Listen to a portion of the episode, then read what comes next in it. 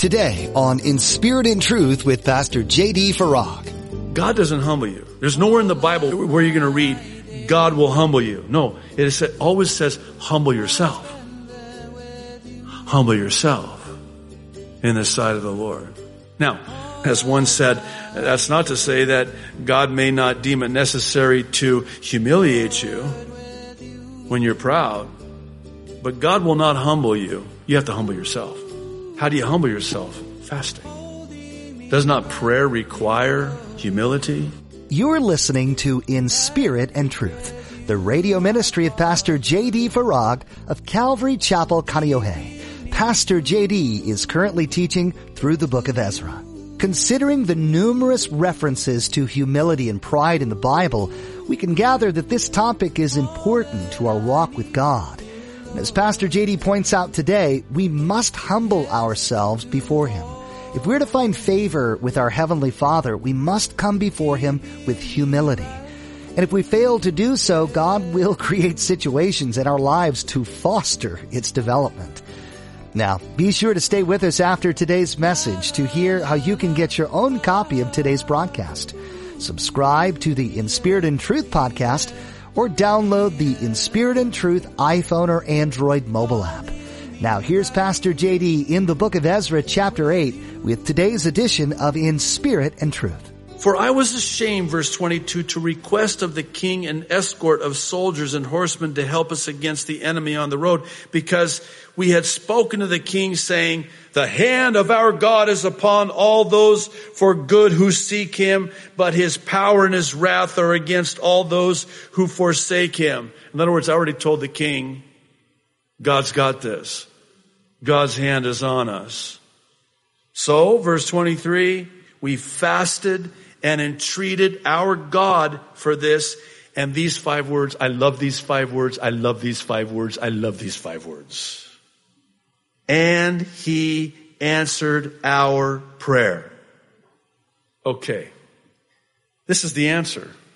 Remember the question that was on the table that heretofore has remained unanswered? The aforementioned question of how did they safely travel and make that 900 mile long treacherous journey without being robbed?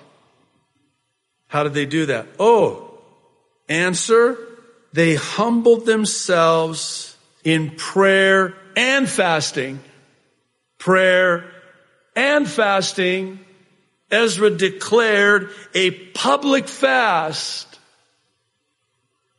for God to grant them safe passage instead of trusting in the king to provide an escort. Now stay with me. Nehemiah, when we get to Nehemiah, he had a military escort from the king, no problem. Nothing wrong with that. But Ezra had already told the king that God's hand was upon him.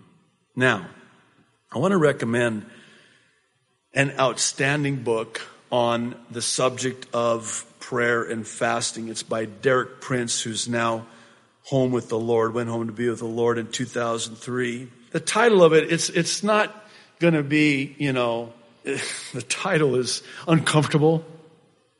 Because anytime you talk about prayer and fasting, I mean, I'd rather, you know, let's be honest, and you're a lot like me, I'm going to venture to say, wouldn't you much rather get a book and buy a book that's titled Seven Keys to a Happy Life?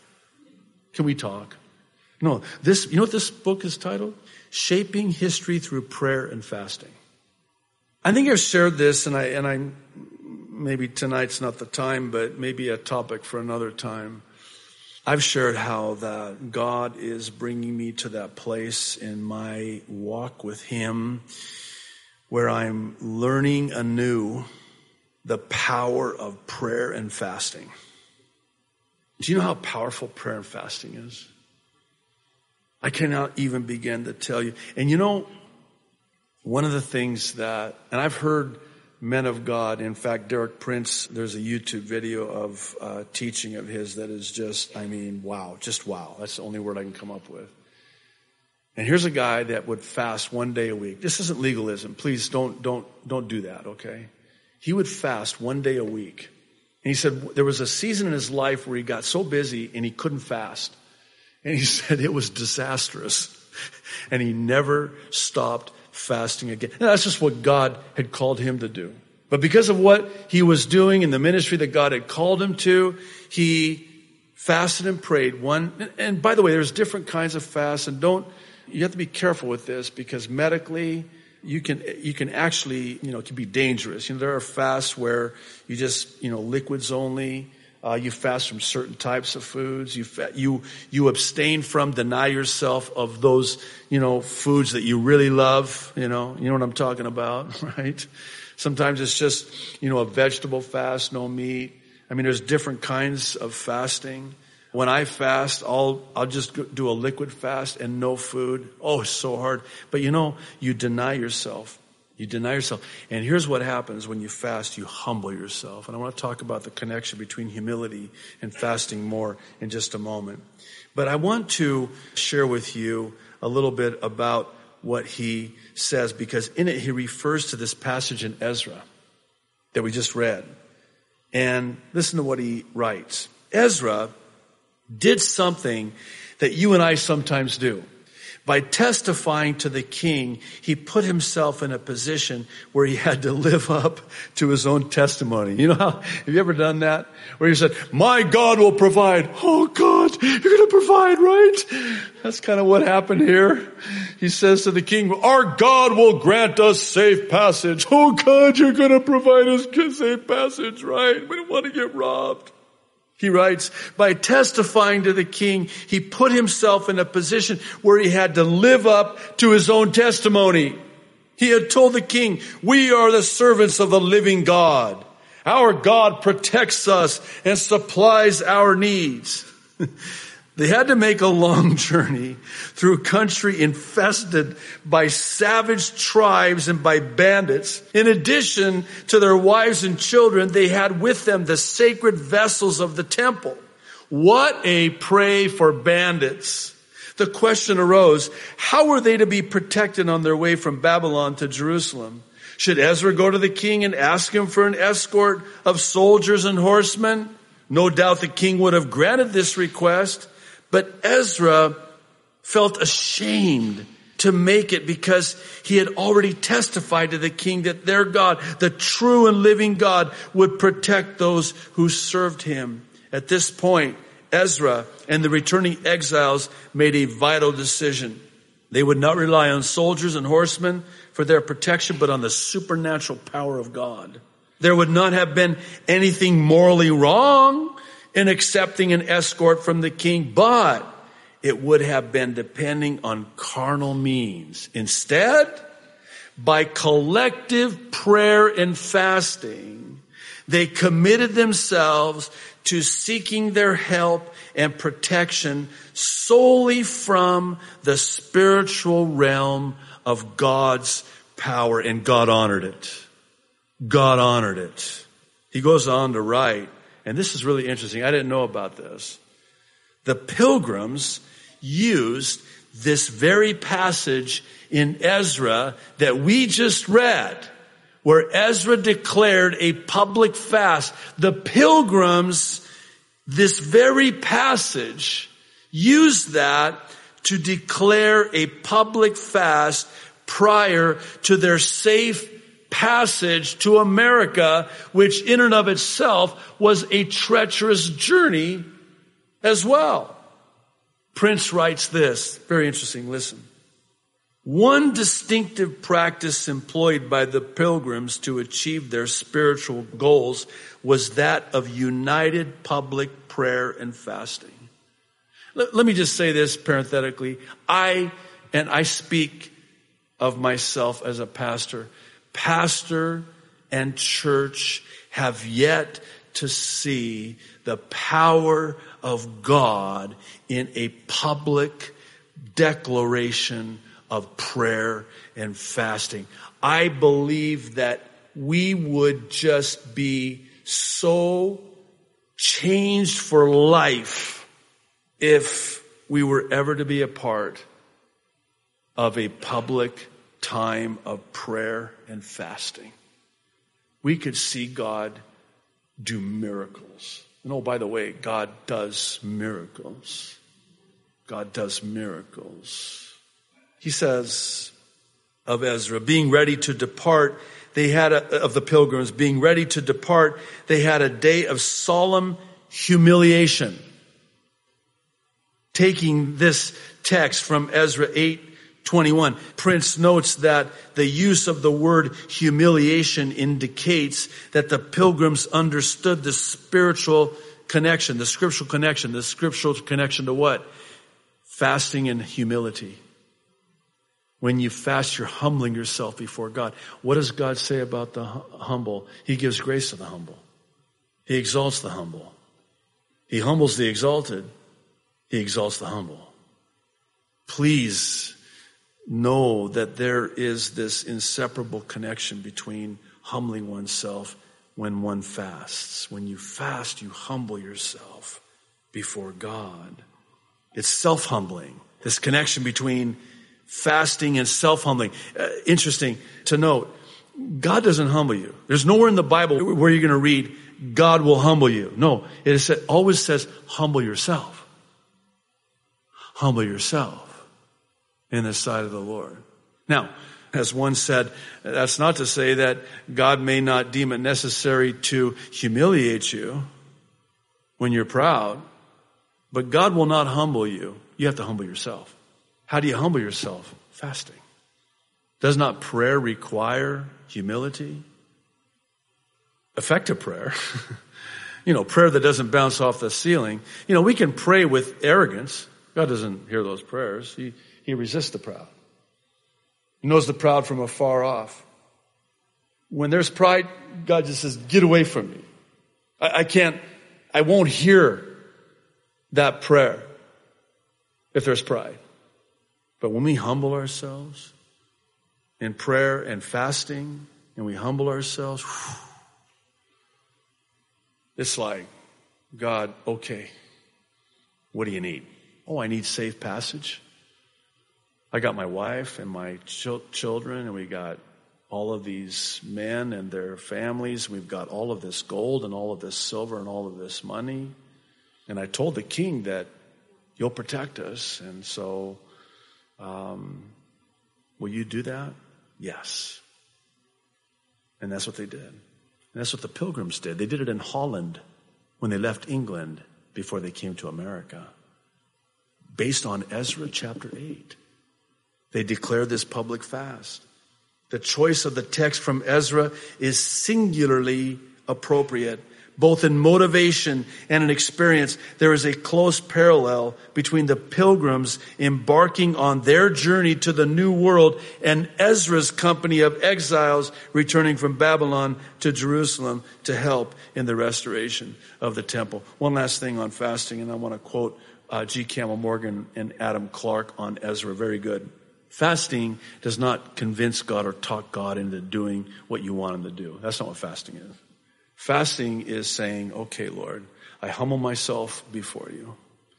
Remember when the, the disciples tried to cast a demon out of a boy and the dad's like, you guys stop, you're killing me here. So the, the dad takes the boy to Jesus and the disciples are going, Jesus, we couldn't cast this demon out of this boy. It makes you wonder what in the world did you do to this kid, right? And Jesus says something very interesting. He says, uh, hey guys, this only comes out by prayer and fasting. Prayer and fasting. Fasting is a humbling of oneself and there's actually, I want to talk about that one more time in Psalms. G. Campbell Morgan said this about Ezra. God never fails those who act in full dependence uh, on himself and so in complete independence of all others. And that's what happens when you fast. You're saying to the Lord, Lord, I'm completely relying upon you. I'm denying myself. I'm humbling myself. I'm crying out to you. I'm looking to you. I'm trusting in you. Oh,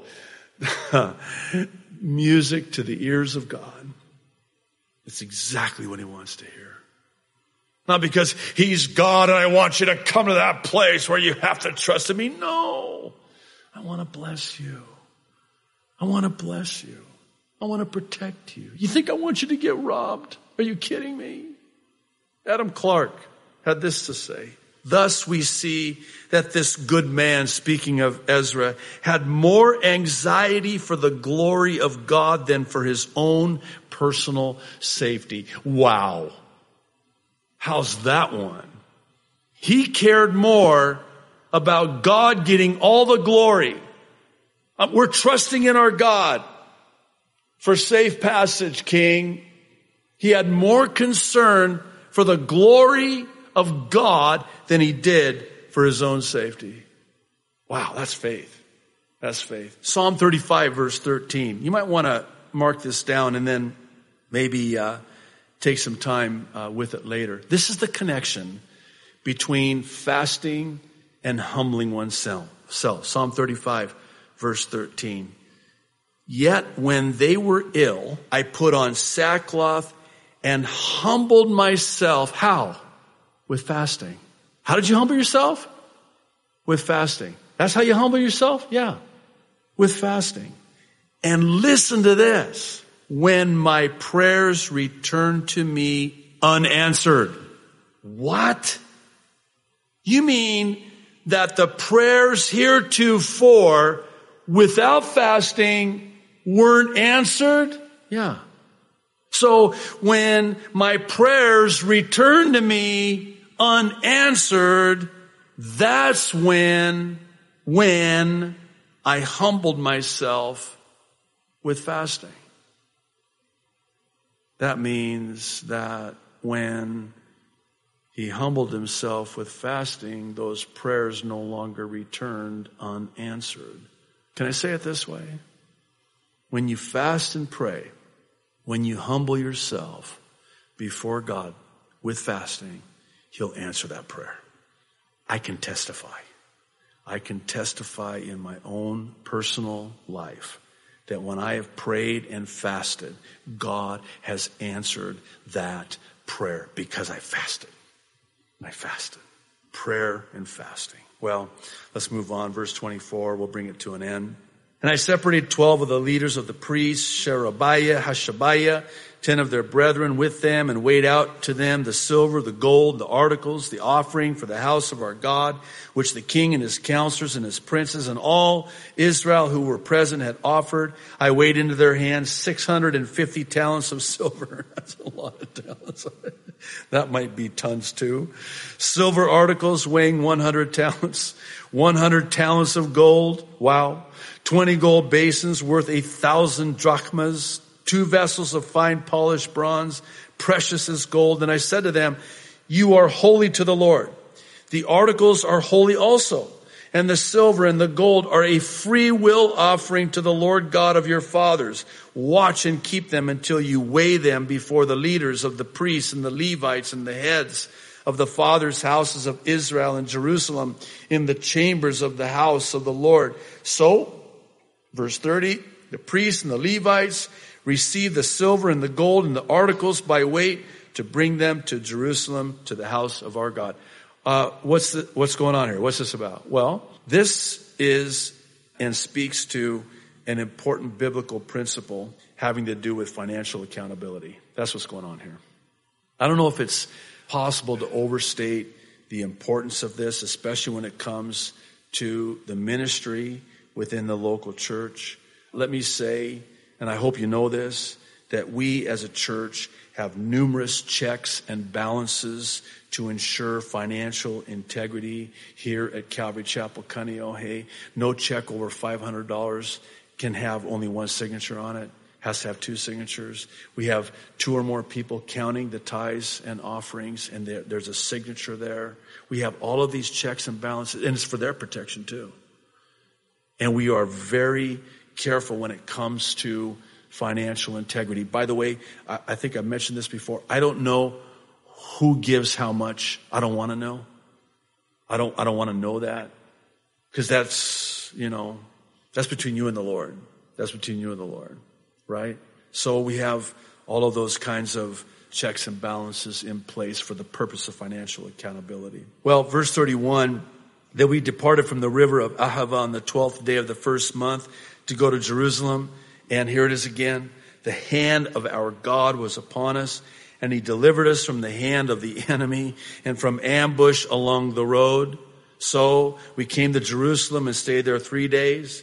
Now on the fourth day, the silver and the gold and the articles were weighed in the house of our God by the hand of Meremoth, the son of Uriah, the priest, and with him was Eleazar, the son of Phinehas. With them were the Levites, Jozabad, the son of Jeshua, and Noadiah, the son of Binnui with the number and weight of everything. All the weight was written down at that time exactly as was needing to happen. The children, verse 35, of those who had been carried away captive, who had come from the captivity, offered burnt offerings to the God of Israel, 12 bulls for all Israel, 96 rams, 77 lambs, and 12 male goats as a sin offering. All this was a burnt offering to the Lord and they delivered the king's orders to the king's satraps and the governors in the region beyond the river. So they gave support to the people and the house of God. And that's how the chapter ends. It ends with this accounting of all the silver, all the gold, as well as an accounting of all the burnt offerings that were made to God. And lest anyone think that this is just, again, nebulous information, let me hasten to say it's here for a reason, very good reason. And that very good reason is, and, you'll notice it when we read free will offering. They gave freely. Can I say this? They gave cheerfully. And God loves a cheerful giver.